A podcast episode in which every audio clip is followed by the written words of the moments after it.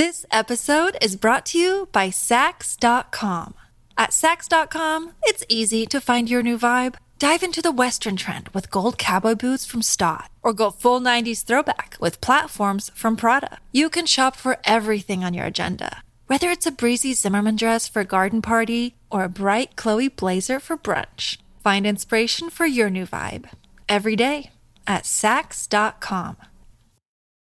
When you need mealtime inspiration, it's worth shopping Kroger, where you'll find over 30,000 mouthwatering choices that excite your inner foodie. And no matter what tasty choice you make, you'll enjoy our everyday low prices, plus extra ways to save, like digital coupons worth over $600 each week. You can also save up to $1 off per gallon at the pump with fuel points. More savings and more inspiring flavors make shopping Kroger worth it every time. Kroger, fresh for everyone. Fuel restrictions apply. Look, Bumble knows you're exhausted by dating. All the must not take yourself too seriously and 6 1 since that matters. And what do I even say other than hey? well, that's why they're introducing an all new Bumble with exciting features to make compatibility easier, starting the chat better, and dating safer. They've changed, so you don't have to. Download the new Bumble now. Welcome to the New Books Network.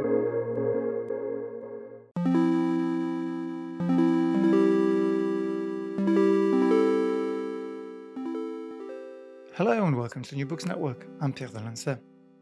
However many times you try, some things just don't work. For the past two decades, the arts and culture establishment in the UK has been trying to engage a wider set of audiences in their work. Countless initiatives to make the arts more accessible to the public and to make them more relevant have been advocated for in policy and funding settlements.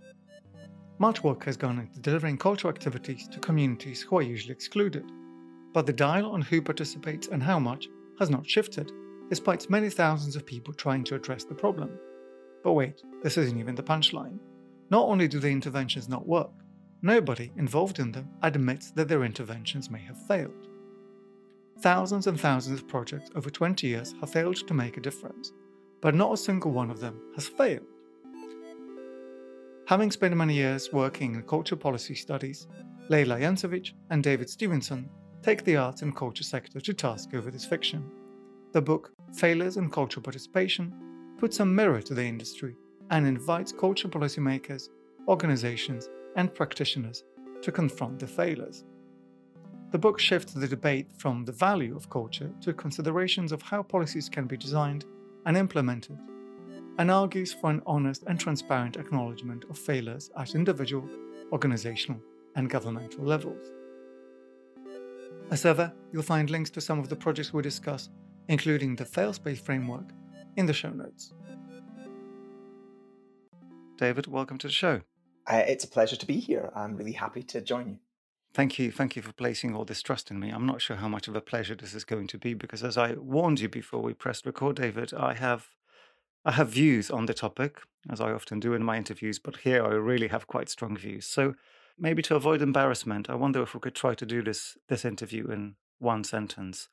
Does cultural participation work? One word answer, if you can. Um, I, if I'm if I'm going to go on one, no. Um, and that's okay. Good. Let, let's let's stop that. Let, I was trying to set you up, but never mind that. I'll be able to clip you out saying no. But let's rewind and try to introduce you properly and treat this seriously. If I could ask you to introduce your research interest and how your collaboration with your co author, Leila Jancovich, came about, and why it is that we should be interested in cultural participation at all, that would be great. So, this project came about because both Leila and I had worked together informally on projects in the past, but we both published separately about about similar types of issues. Um, Leila's work in particular had looked at the distribution of funding um, and the imbalances that exist in the way in which uh, funding is distributed in the UK, particularly towards larger institutions, uh, more established institutions that come mm-hmm. from mm-hmm. particular types of art forms. Um, and the work that I'd done was really looking at the way in which certain people's cultural participation was devalued um, through the labeling of those individuals as non participants, a suggestion mm-hmm. that it was possible to be a cultural non participant. And so we'd both been aware of each other's work. We'd both been aware of, of what we were doing. We'd both gone to conferences. And we realized that we'd both been doing this now for, you know, over a decade in terms of writing about this. Mm-hmm. And I guess we got a bit frustrated to go, is anybody paying any attention? We felt like we were making the same arguments. And we were not the only people making those arguments, lots mm-hmm. of other people were as well. And yet it came to the point that once again, another uh, policy document comes around that says, we're going to commit to having arts for all. We're going to commit to widening access. We're going to provide funding to organizations, and they're going to do a really good job, and they're all going to work really hard, and they're going to diversify their audience and diversify their staff. And we sort of felt a little bit like that, that people must be missing our work um, because they kept doing the same stuff, and you know. Oh God, uh, the frustration of the academic. why, why is uh, nobody take, paying attention? Why has no one paid any obvious... attention to me? I mean, I published a paper. um, surely the world should have changed we were really struck by the fact that, that, that, that, this sort of continued to feel like it was in a loop. And if you looked at you know mm. statistics that came out taking part, uh, which looks in, in England, um, uh, the Scottish Household Survey in Scotland, again the data doesn't really point towards much change.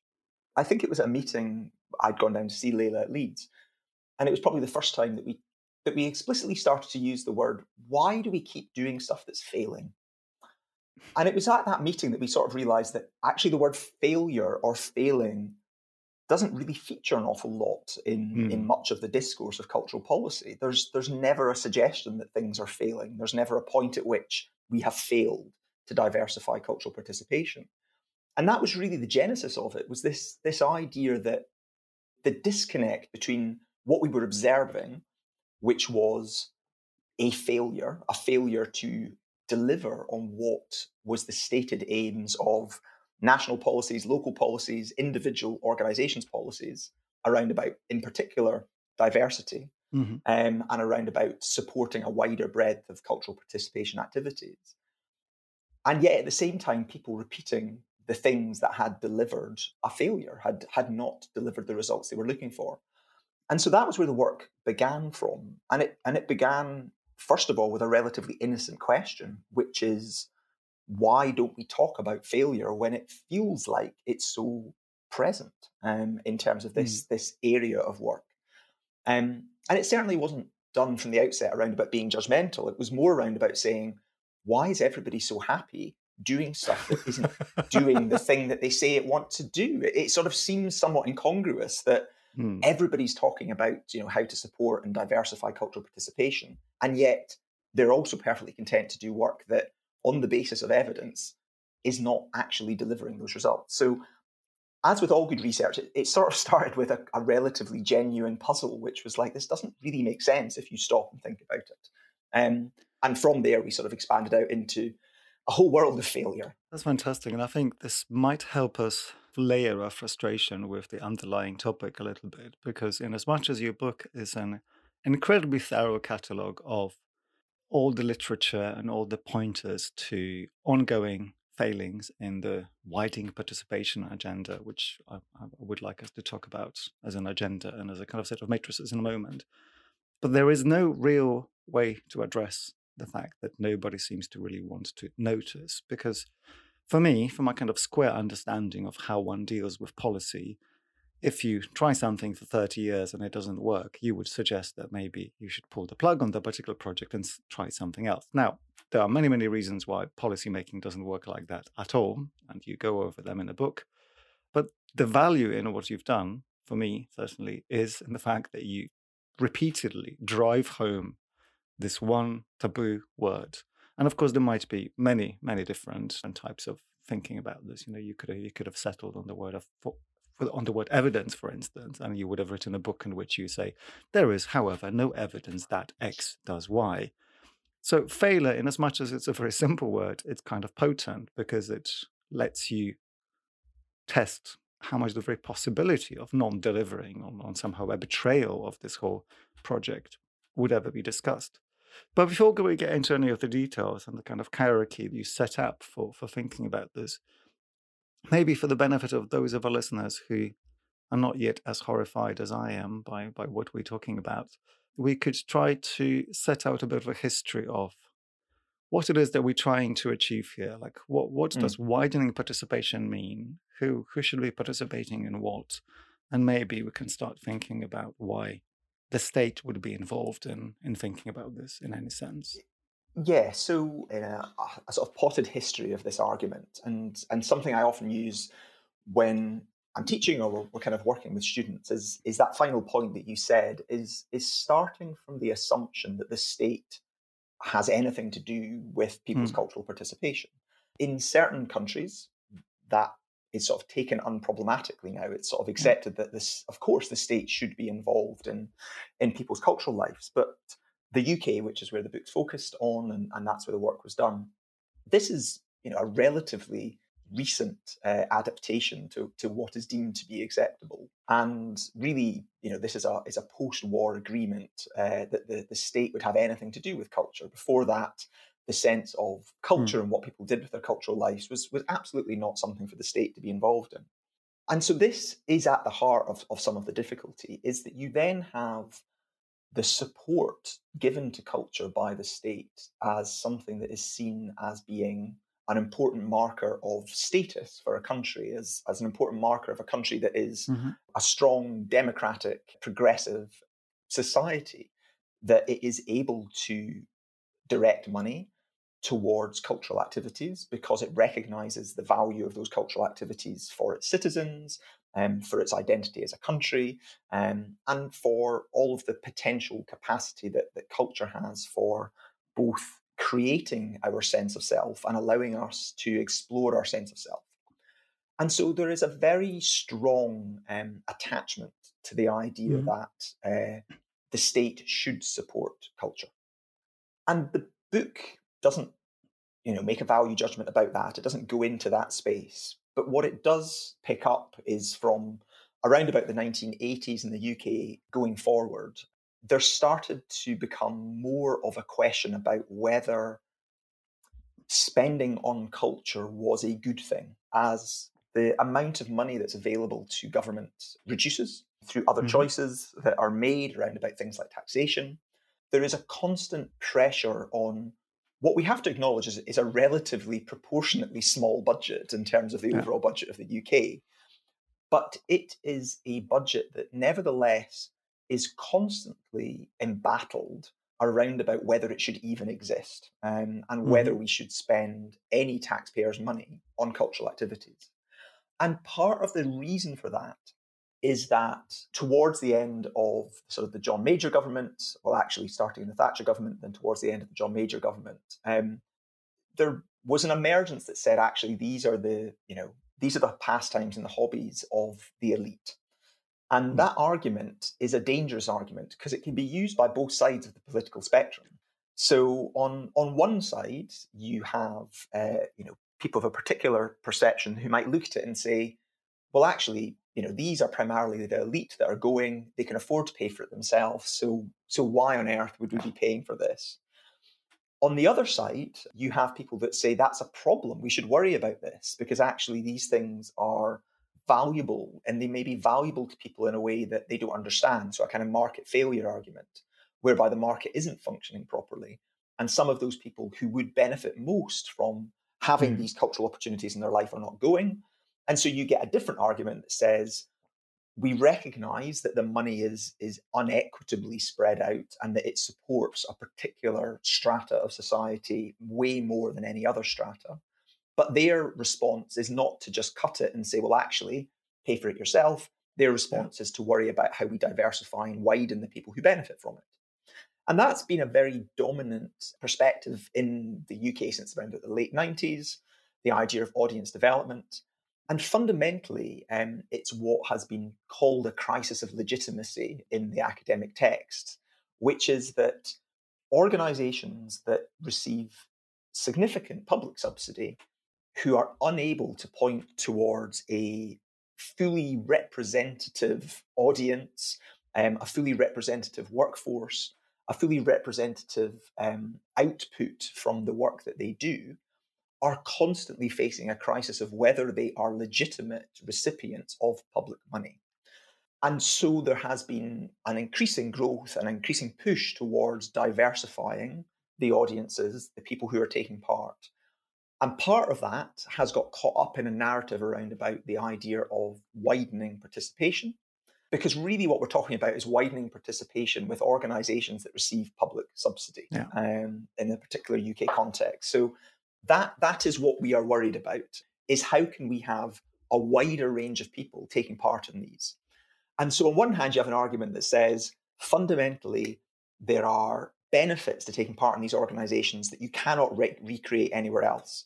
And so, actually, we need to spread the benefits of these as widely as possible. There's a moral imperative to do it.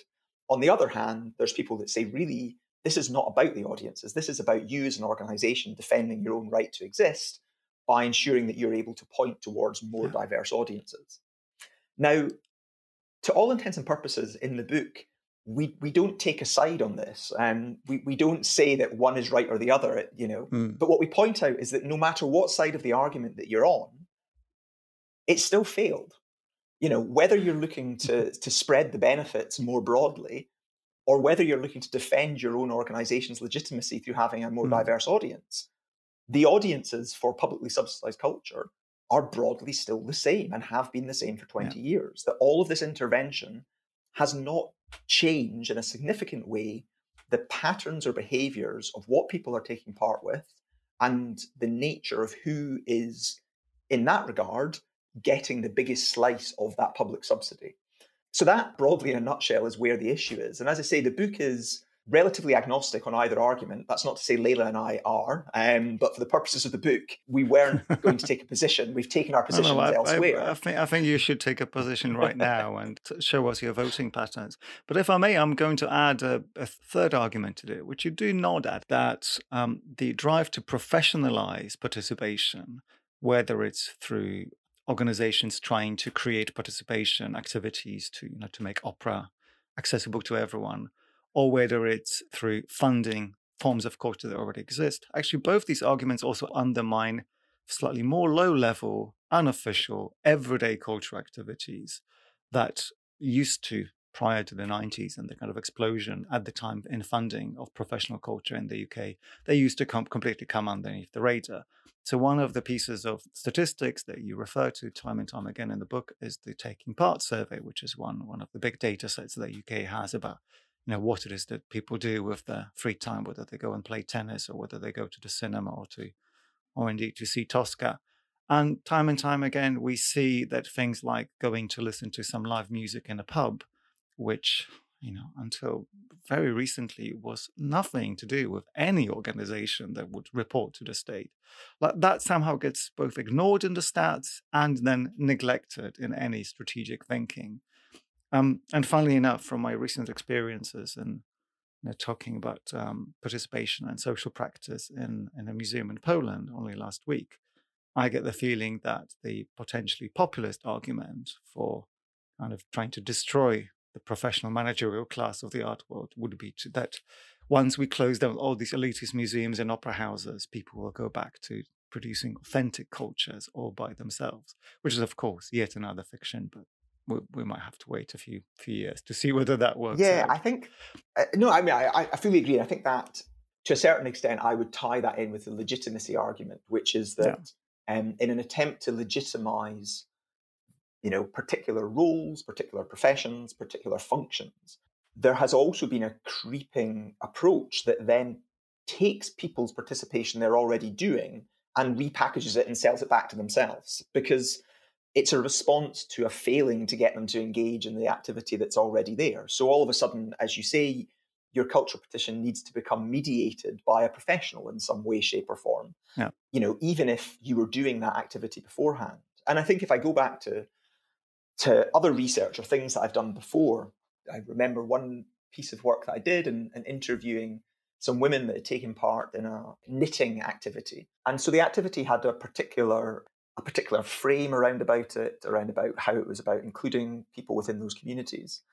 And what was really striking to me when I spoke to all the women who were taking part in that activity is they all did it before. They were all they were all doing it previously. And likewise for this piece of work, one of the, the projects that we talk about in the book and I have to say thank you to the projects that allowed us to actually name them in the book. Mm. You know, uh, on one hand, it, that shouldn't be something remarkable, but it wasn't easy to get everybody or people to agree to that. But but these ones did. And Creative People and Places, which is a project um, uh, in England, and that was again around about kind of participatory work. I interviewed some people that were involved in that, and, and one area always stuck in my mind, or one interview um, around about one project. And again, they said that they they were really struggling to get people to take part in this this music and dance activities that they were putting mm. on um, and that they were creating. But it wasn't until they they realised, and they actually went to it was a religious space, it was a faith based space, um, and they found that the people were there and they were playing music um, and they were playing instruments and they were doing all of the things that they were trying to persuade them to do. And I guess to me that always comes up, and I, I use this quite a bit when I'm sort of teaching marketing for arts organizations is the idea of opportunity costs, an idea from you know from mm. economics. What do people give up in order to do the things that you're asking them to do? And I think that so often there is a sort of perception that certain people are sitting doing absolutely nothing valuable, nothing culturally valuable or meaningful to them. And so there's an assumption that you're inviting them to do something that's brilliant. But as I always say, you know, I don't go to the theatre that much. I don't go out to those spaces. And if you want me to go out on a Saturday night, you know, you need to give me a, a better offer than me sitting in my bath, um, you know, with some crisps and a drink. Now, fundamentally, that's an opportunity cost. Is, I think I think pictures will be included with the show notes of you sitting in a bath with, with drinking some crisps, David. um, but you always have to. We have to start from an assumption, and I think you know, and, and we pick up on work that's been mm. been done by by others around about the deficit model.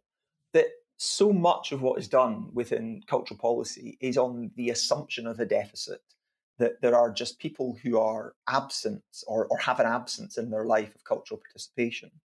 And I think the overriding argument that kind of sits behind my work and Leila's work and that underpins some of the arguments in the book is what if we started from an assumption whereby actually there is an abundance of cultural participation going on, um, and quite a significant amount of it doesn't necessarily need much uh, intervention.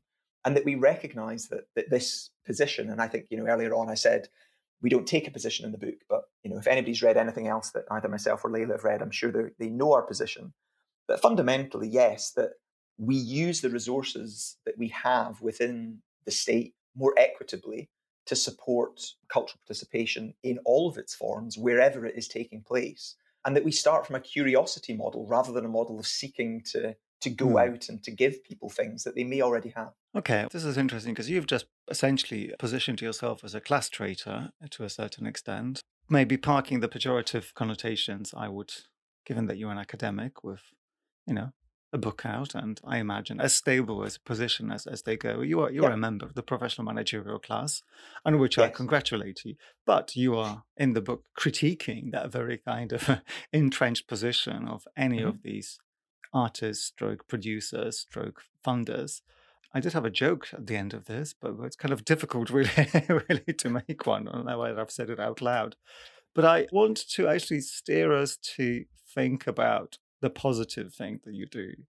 Because, in as much as I think it would be naive to think that nobody understands how wrong this history has been going for so long, your contribution is both necessary and valuable. So, let's talk about how you went around producing the model and gathering your data. And I want to talk specifically about this kind of disarmingly simple model of workshops, the, the, the resources you've produced, not even as a you know not even as a kind of happy payoff at the end and this is what we should do but but mm. i think the simplicity but through which you gathered your data and you prompted your interviewees and, and a whole bunch of other people to to come and talk about the f word yes i think i think that will be in and of itself quite enlightening one of the things i would say as well is that in terms of our framework leila and i um, try to use the framework on our own work and I think one of the other things, and, and just to pick up your point about, you know, my own secure position, because it is vital. And one of the things that Leila and I are talking about is how do we talk about the failures of this project? Hmm. Because fundamentally, we still are failing to get people to change their minds. People love talking about our project and, you know, they might like talking about failure, but to a certain extent, we are still to see significant change. And so we started out, um, and again, I'm kind of speaking on behalf of Leila here, but certainly I, I, think she would agree with me. Possibly slightly naive in that we thought it would be easier to get people to talk about failure, that we designed workshops, um, we'd given some thought to how to make sure that people felt they were they were safe. We recognised that mm-hmm. people might not want to talk about failures with people on whom their livelihoods relied.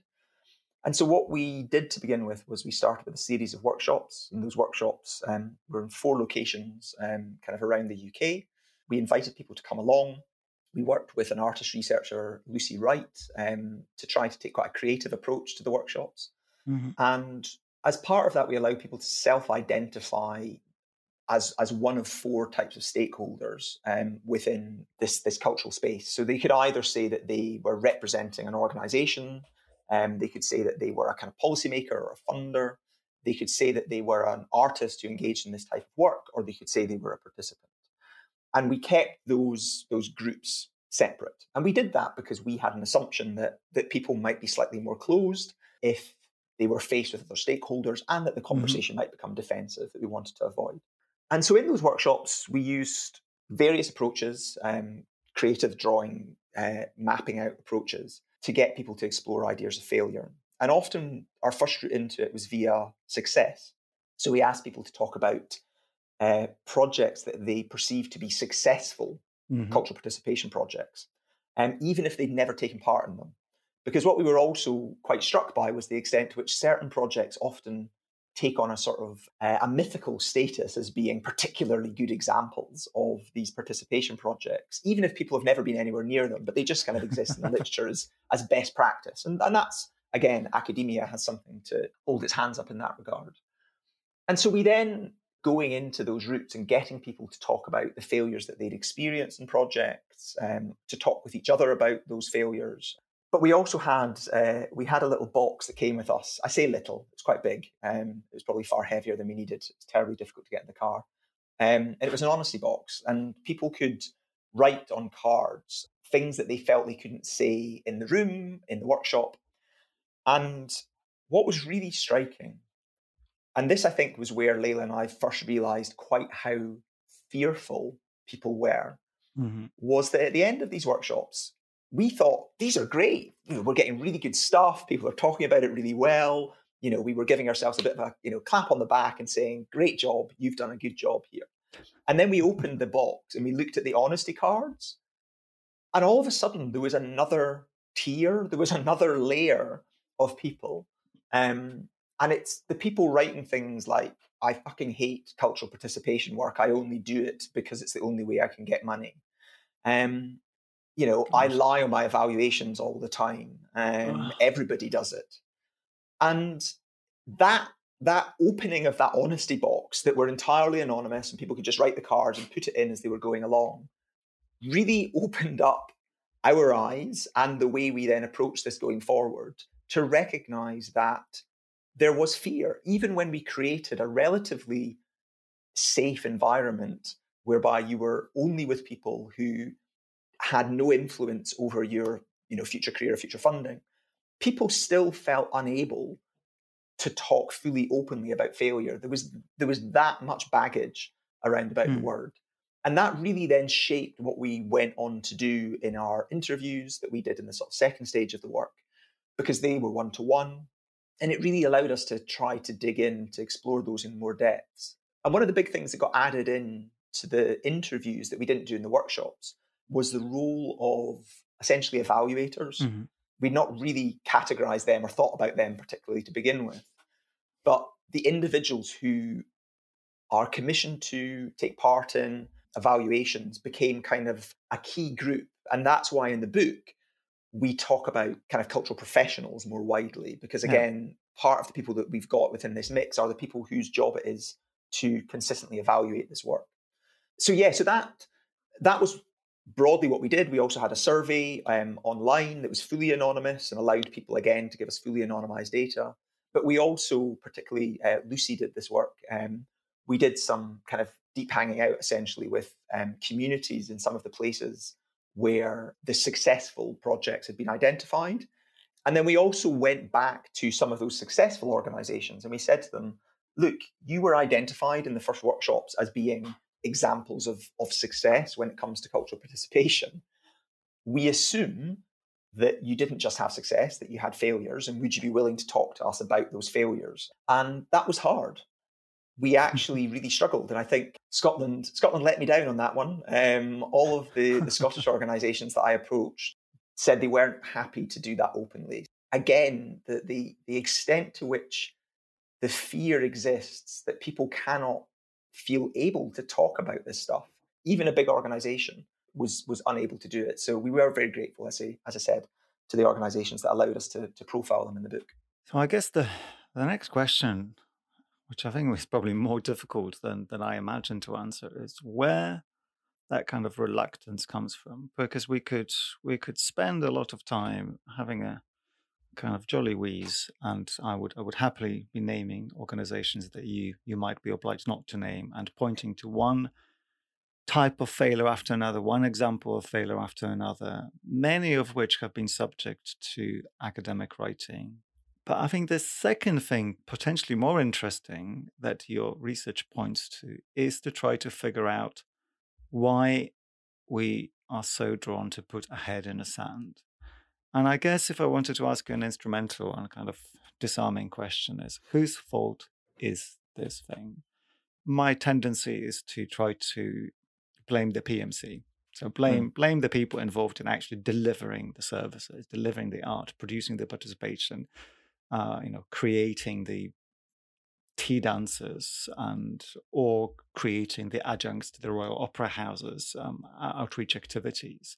And that's kind of easy for me to do because this is the, the practice I come from. And this is the stuff I care about. And I look at my colleagues and I see them both wasting their talents, but also participating in a grift. Mm. This episode is brought to you by Saks.com. At Saks.com, it's easy to find your new vibe. Dive into the Western trend with gold cowboy boots from Staud, or go full 90s throwback with platforms from Prada. You can shop for everything on your agenda, whether it's a breezy Zimmermann dress for a garden party or a bright Chloe blazer for brunch. Find inspiration for your new vibe every day at Saks.com. Hey, it's Kaley Cuoco for Priceline. Ready to go to your happy place for a happy price? Well, why didn't you say so? Just download the Priceline app right now and save up to 60% on hotels. So, whether it's Cousin Kevin's Kazoo concert in Kansas City, go Kevin, or Becky's Bachelorette Bash in Bermuda, you never have to miss a trip ever again. So, download the Priceline app today. Your savings are waiting. Go to your happy place for a happy price. Go to your happy price, Priceline but not that I want to let this this class off the hook.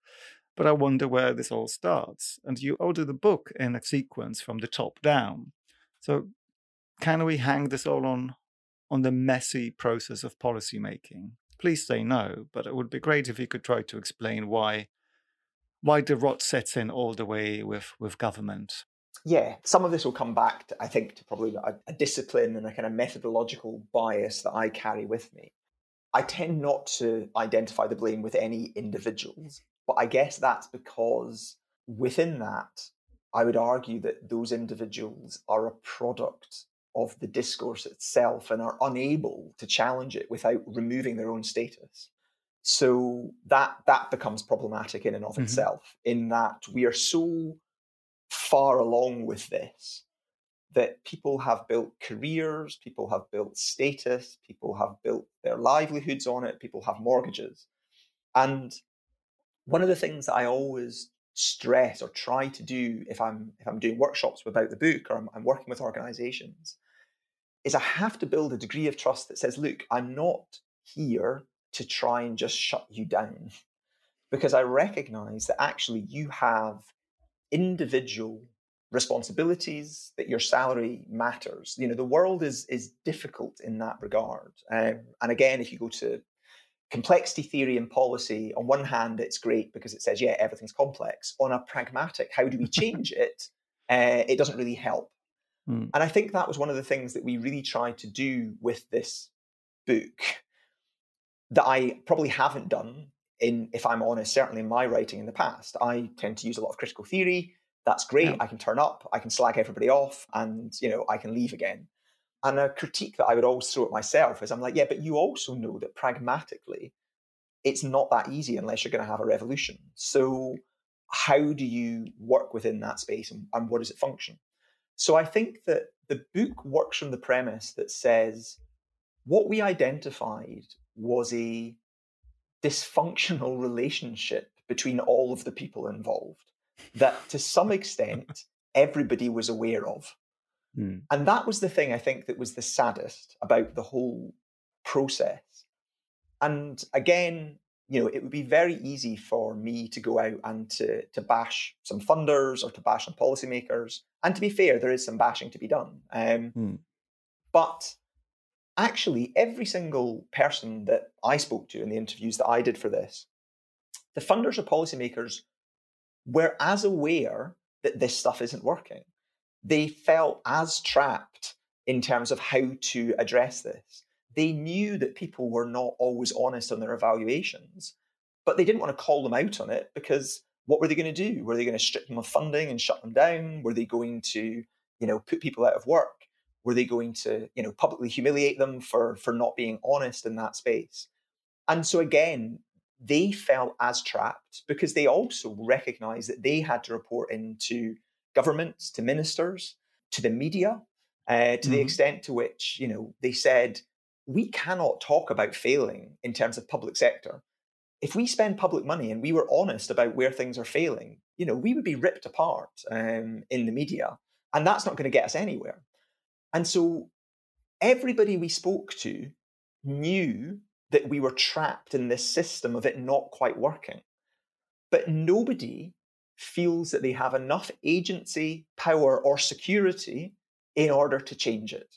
Everybody within the system that we spoke to feels precarious in some way, feels that actually their, their ability to exert power is limited, that their ability to make change is constrained by somebody else.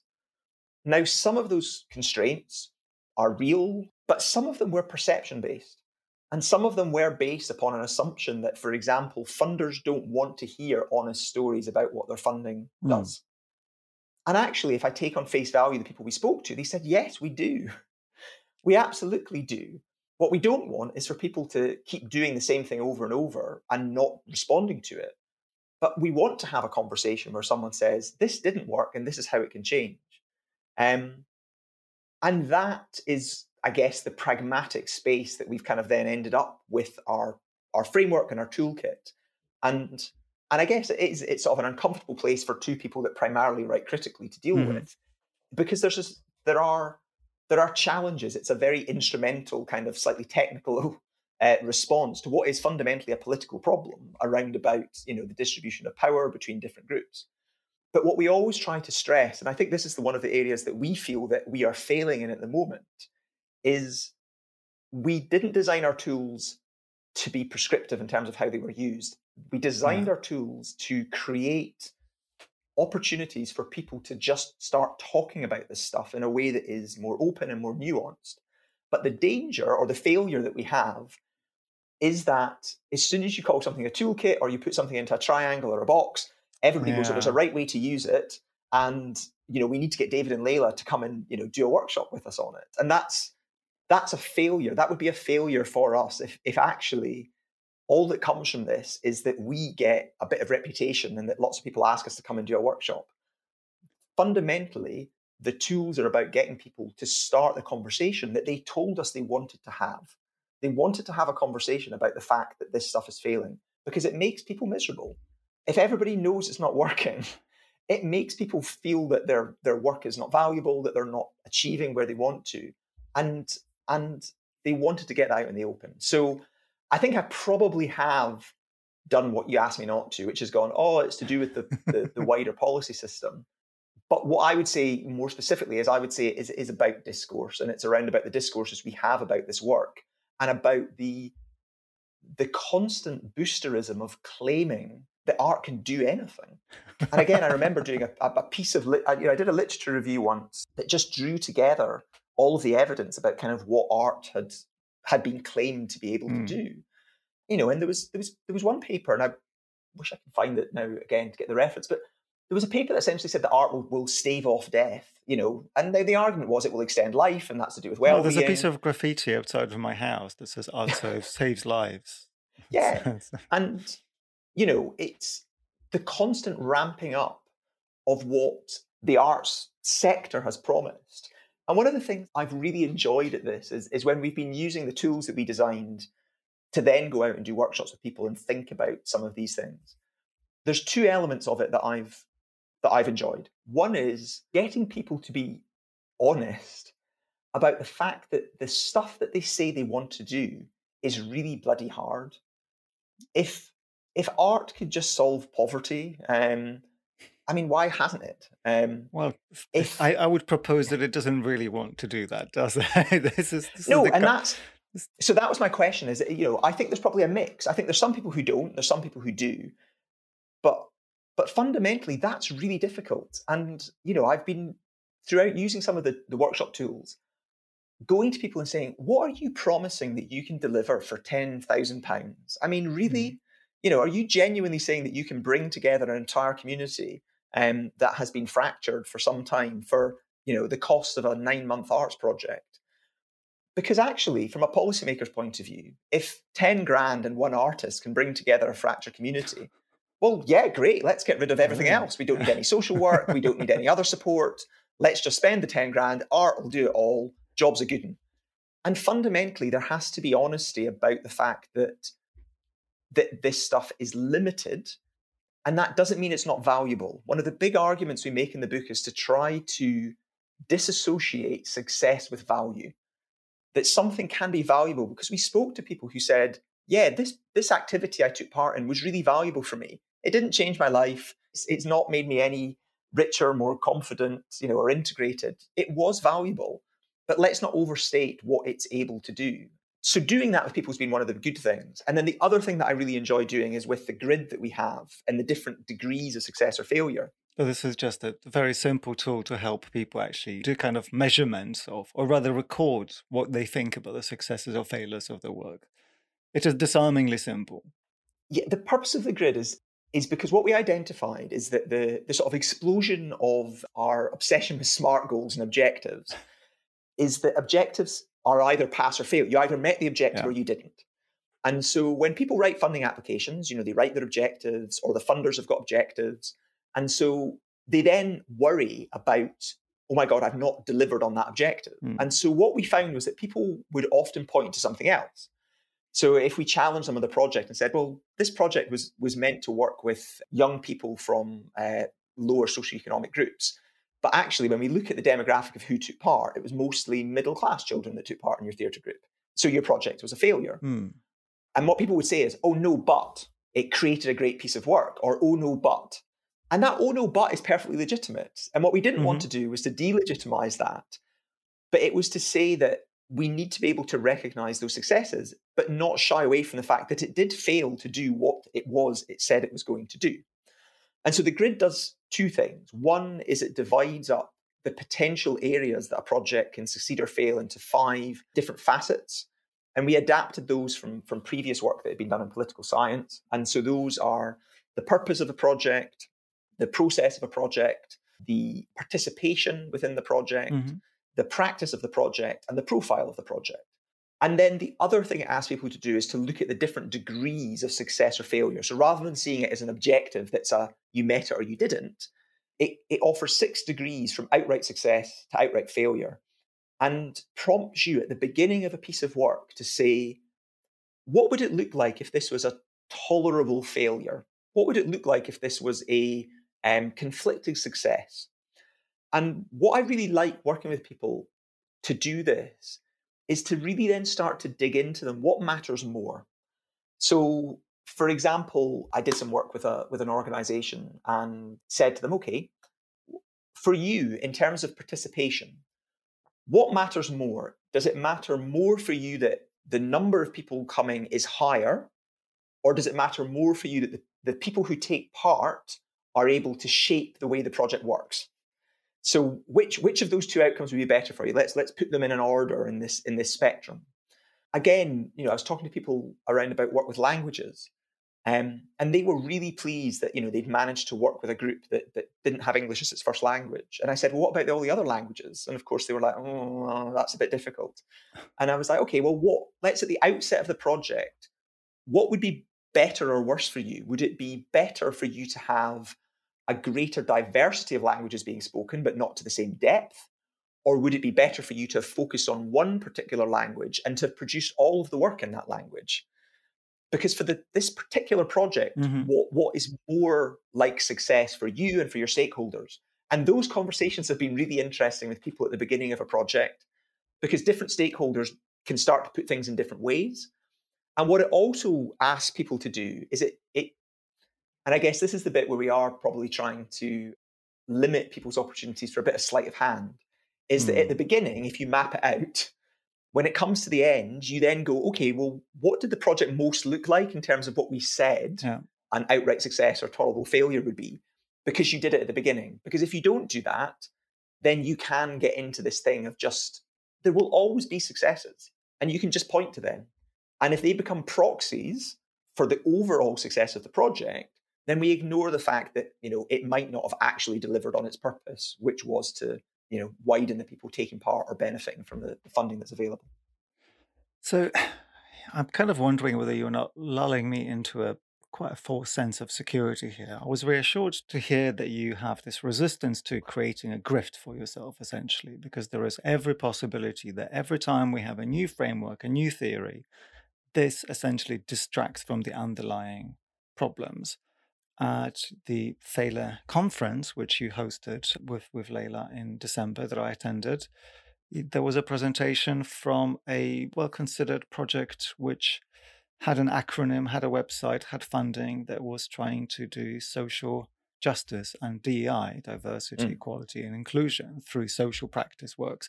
And it would be no surprise to any of my listeners that I'm full of disdain for these kind of activities because I think all they do is take into their own hands ideas that they, they are not there.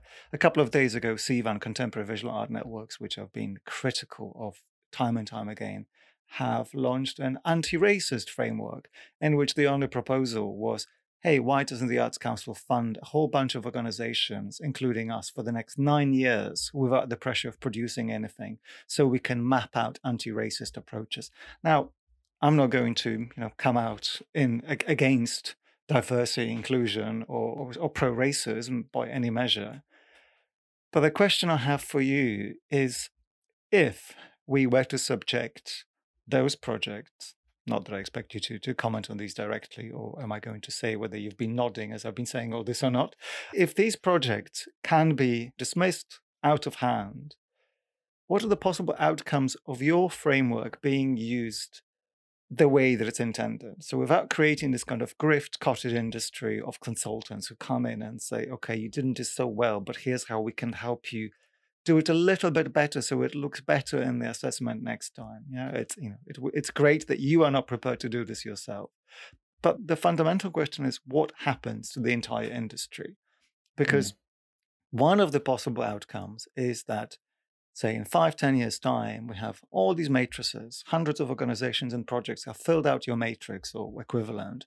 And we have this massive spreadsheet that says, oh, look, these projects, when they say they will do community cohesion and they have these resources, they never work. A policymaker, even within theories of bounded rationality, would at some point be able to say, okay, let's stop funding them. Yeah. So, of course, we're back to square one because if there's any possibility of your project, of your framework being successful, that has to make it possible that, that it will have yeah. these kind of negative deleterious effects for the industry. And the industry yes. ain't stupid. You know, it's going to try to find a way of preventing that. I mean, this is the whole failure of the kind of positivistic approach to to art as a solution to any problem other than problems of aesthetics, you know. So what's the best case scenario? So, so yes, both for Leila and I, that would be a failure. And it's the failure that I think at the moment we are very live to and going, that's the direction of where mm. the hmm. project is is will go. And there's there's an odd tension, you know, you sort of touched upon it before, which is on one hand, I'd quite like to just go, everything we did was open access. Everything Mm-hmm. we did was freely available. The book is open access. All the journal articles are open access. Just use Yeah. the stuff. And so just go and make use of it. And and never speak to either of us again. You know, you don't even need to mention our names in relation to this. Because otherwise it becomes about us and it becomes about our Mm. framework and using that framework. But the flip side, as you say, is the danger then is it starts to get co-opted and used in Yeah. a way that is the exact opposite of what the, the framework was for. And so again, there's this sort of push and pull between saying, no, no, we need to continue to be involved because otherwise the essence of what this is asking, because the danger of the choices that we've made in terms of the book, in terms of producing it as a toolkit, is that a toolkit provides a way in for people. Mhm. But completing the tool is not the end of that process. And the hardest thing, the thing that we have failed to do throughout this work, and we've tried it on a number of occasions, is to get people to then make their acknowledgement of the failure public. So we have asked organizations to write blogs throughout the project with Mm. us um, that we were going to put an arts professional about failures that they were engaged in. We've spoken to people about saying, okay, publish your grid at the beginning of a project, and at the end of it, publish where you got to with it. That, Um, that, that you know- cannot have happened.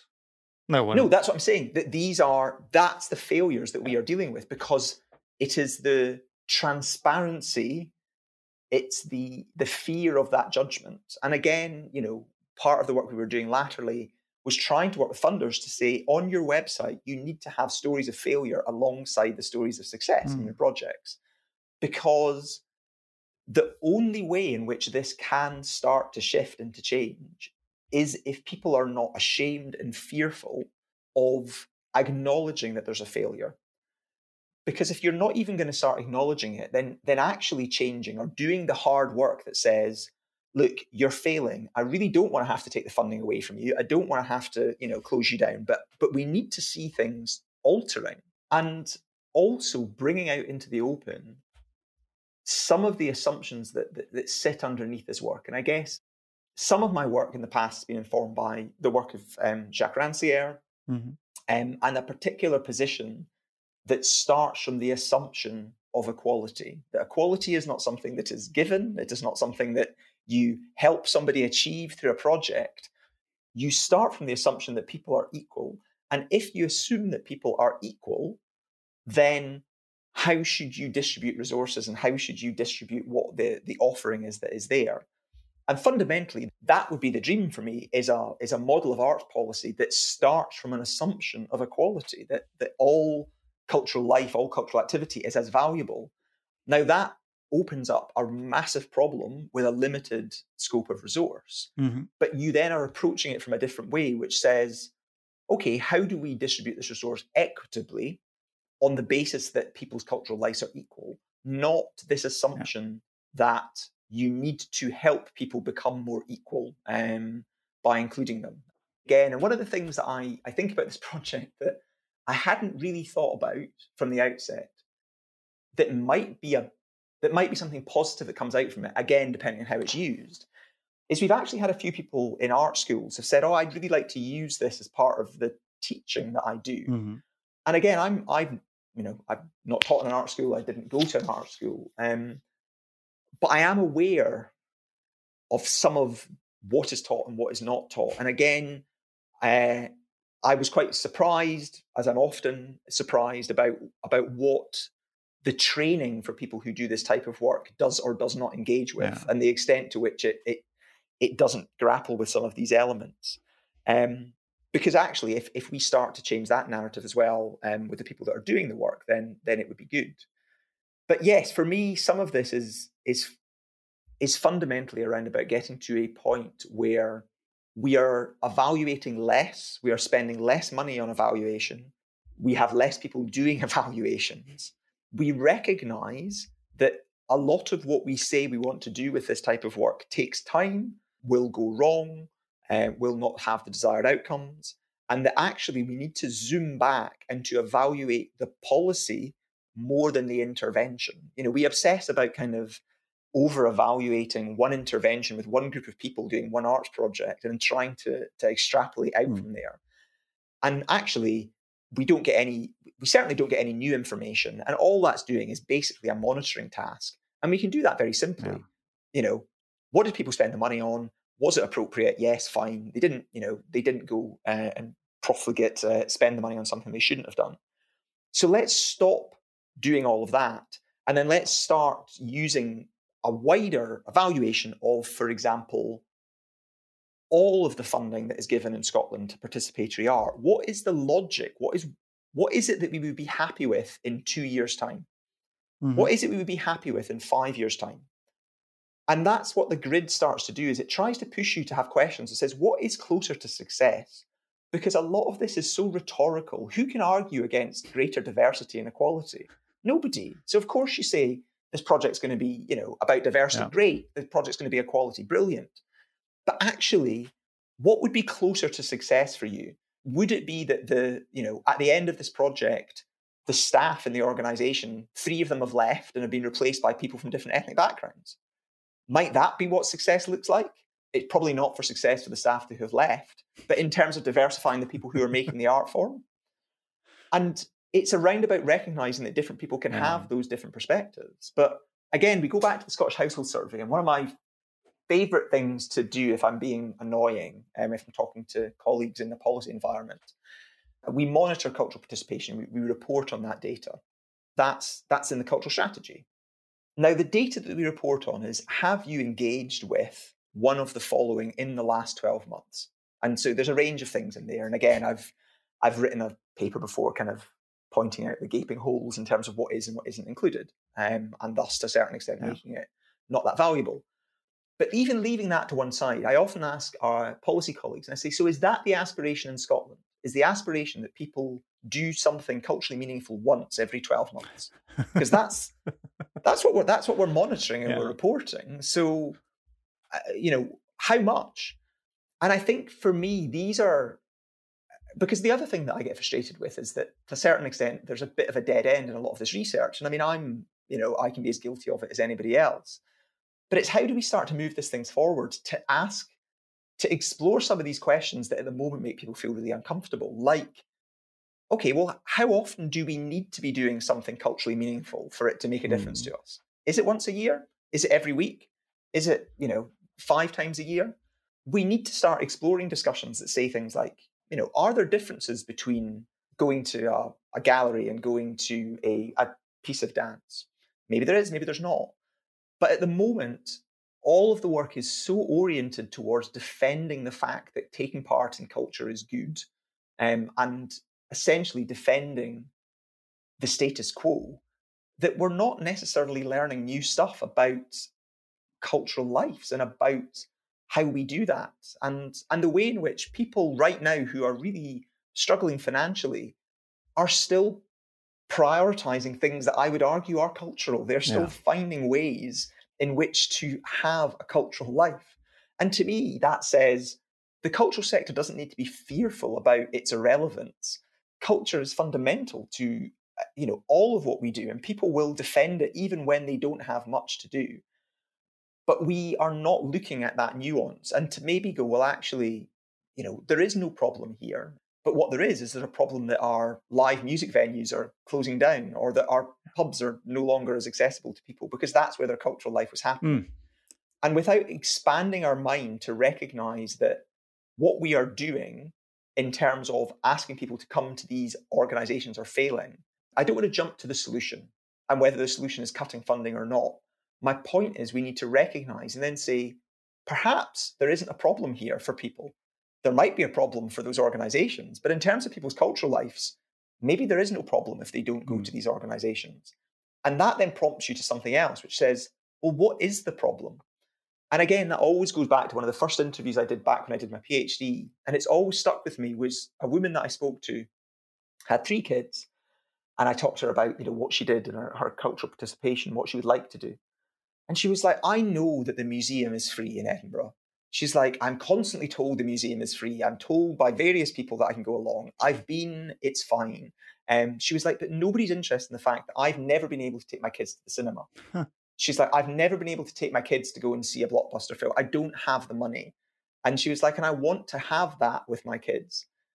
And it's that that I worry most about is that in our obsession with trying to fix a problem that may not exist for certain people, we're ignoring the problems that they do have, which is a model that says you need a minimum amount of money to live on in the world and a minimum amount of security. And we don't recognize that having a cultural life, but not just being given it for free, the ability to exert your own agency in that cultural life is a fundamental part of a good life as well. Gosh, David, I was going to suggest, as you were talking, I was going to interrupt you and, and suggest that we move on to something positive to end on. But you've managed to kind of, with a double edged sword, to, to move towards both a positive and a negative in one. Because we spoke, I think, at some volume about the policy frameworks, we talked about organizations, and and I think the question, which of course you do to end the book with, is what what do the individuals have to say about this? What are the quote unquote participants mm. Doing in order to to be eligible to be part of this conversation? And I think yeah. that's the question that, that we have ignored as an industry for an incredibly long time. That's not to say that we don't have frameworks for listening to the participant, but we I mean, we, we are running essentially a kind of industrial racket in which some of the tensions and insecurities of the cultural sector come from the fact that when culture is defunded by the state or by, by benefactors, it also loses the ability to reinforce certain cultural values. So in the conversation in which you know we talk about people going to the pub because that's a that's a place in which culture can be reproduced that's kind of both beautiful but also horrific to, to the cultural sector. I would point to the example of Belfast collective called Array winning the Turner Prize a couple of years ago with an installation that reproduced a pub inside a museum. I mean, that mm. points to complete kind of craziness in which social life, the basic infrastructure of cultural sociality that a pub on your local high street would have served until not so long ago, that that now needs to be professionalized, funded by the state, and and reproduced inside a museum as some kind of curiosity, so that professionals have come back and tell tell regular people, quote unquote, how to be social together. So I think your formulation of, you know, how how do I get to afford to take my kids to see a Marvel movie will continue to make the culture industries deeply, deeply insecure. But then thankfully some policymakers I don't know, thankfully, not thankfully. I mean, a lot of policy counts Marvel as part of the creative industries. So I guess it all comes out of the same budget in the end. But it's, and this is where I think there's there's two things I would say on that, that point. One is is whether the cultural sector needs to make a different argument about its legitimacy. Mm. You know, we Leila and I are not out on a kind of a quest to defund things. I often get, you know, accused of that. They're like, well, well nothing's going to get funding anymore. What I'm saying is that there are other arguments as to why you may want to fund that don't rely upon you co opting other people's cultural participation or presenting them as a problem. You know, mm. um, for a lot of people we spoke to, they said, Yeah, I don't go. Doesn't matter that I don't go. And actually, I'm perfectly happy for it to be funded. You know, I'm not I'm not here to attack it. I'm interested in my own cultural life. And I think a need for humility that says, you know, approaching people without the assumption that they need you in any way. And the second thing that, and I have to give Leila the credit for this because A, she was the one that kind of identified it and she's always reminding me about it, is that one of the most striking things is that the artists, the professionals we spoke to, never describe themselves as participants. Mm. Despite the fact that, of course, they participate in culture, there is always this sense of that's not us. So even when they are participating in culture, they're always participating from their professional stance. And another paper that I wrote once before, which is possibly, I think my favorite, although probably is the one that's least read, is where I took lots of quotes that I had from mm-hmm. people that said things like, "Oh, I hate the opera. I, you know, it's not for me. Um, I hate dance with an absolute passion. I don't go to the theatre." So really classic, you know, non-participant phrases, and I kind of I, I set these up in the article.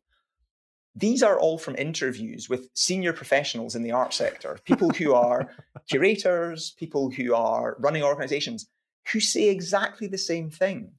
And that's that's the argument that I think kind of sits across a lot of this is if we start to see each other as all cultural participants, mm. um, and actually we are curious about each other's cultural participation, that all of us participate in culture. But what's fascinating is we all do it in different ways. you start to have a bit of humility. But as you say, it also requires a stepping back from the need to professionalize everything and to divorce that sense that cultural participation, and again, one of the probably the provocative things that I'll say at an event is it doesn't need the cultural sector to survive. Cultural participation is perfectly fine without it. um, but the cultural sector, if it gives due respect to cultural participation, can use it um, as a way to enrich all of the other activities that it does. And all those activities are, are valuable. So again, I think I've managed to, uh, yeah, I think I've managed to both simultaneously slip in a compliment and a dig at the same time. But you know, maybe that's that's my way. Well, brilliant, David. I think maybe as a bonus, we should record that paper with all the quotations, set it to music, and see whether it makes it to the charts. David, thank you. Thank you so much for, for the conversation. And thanks to you and Leila for, for the work. Uh, yes, indeed. Um, I've really enjoyed talking about it. And thanks for inviting me on.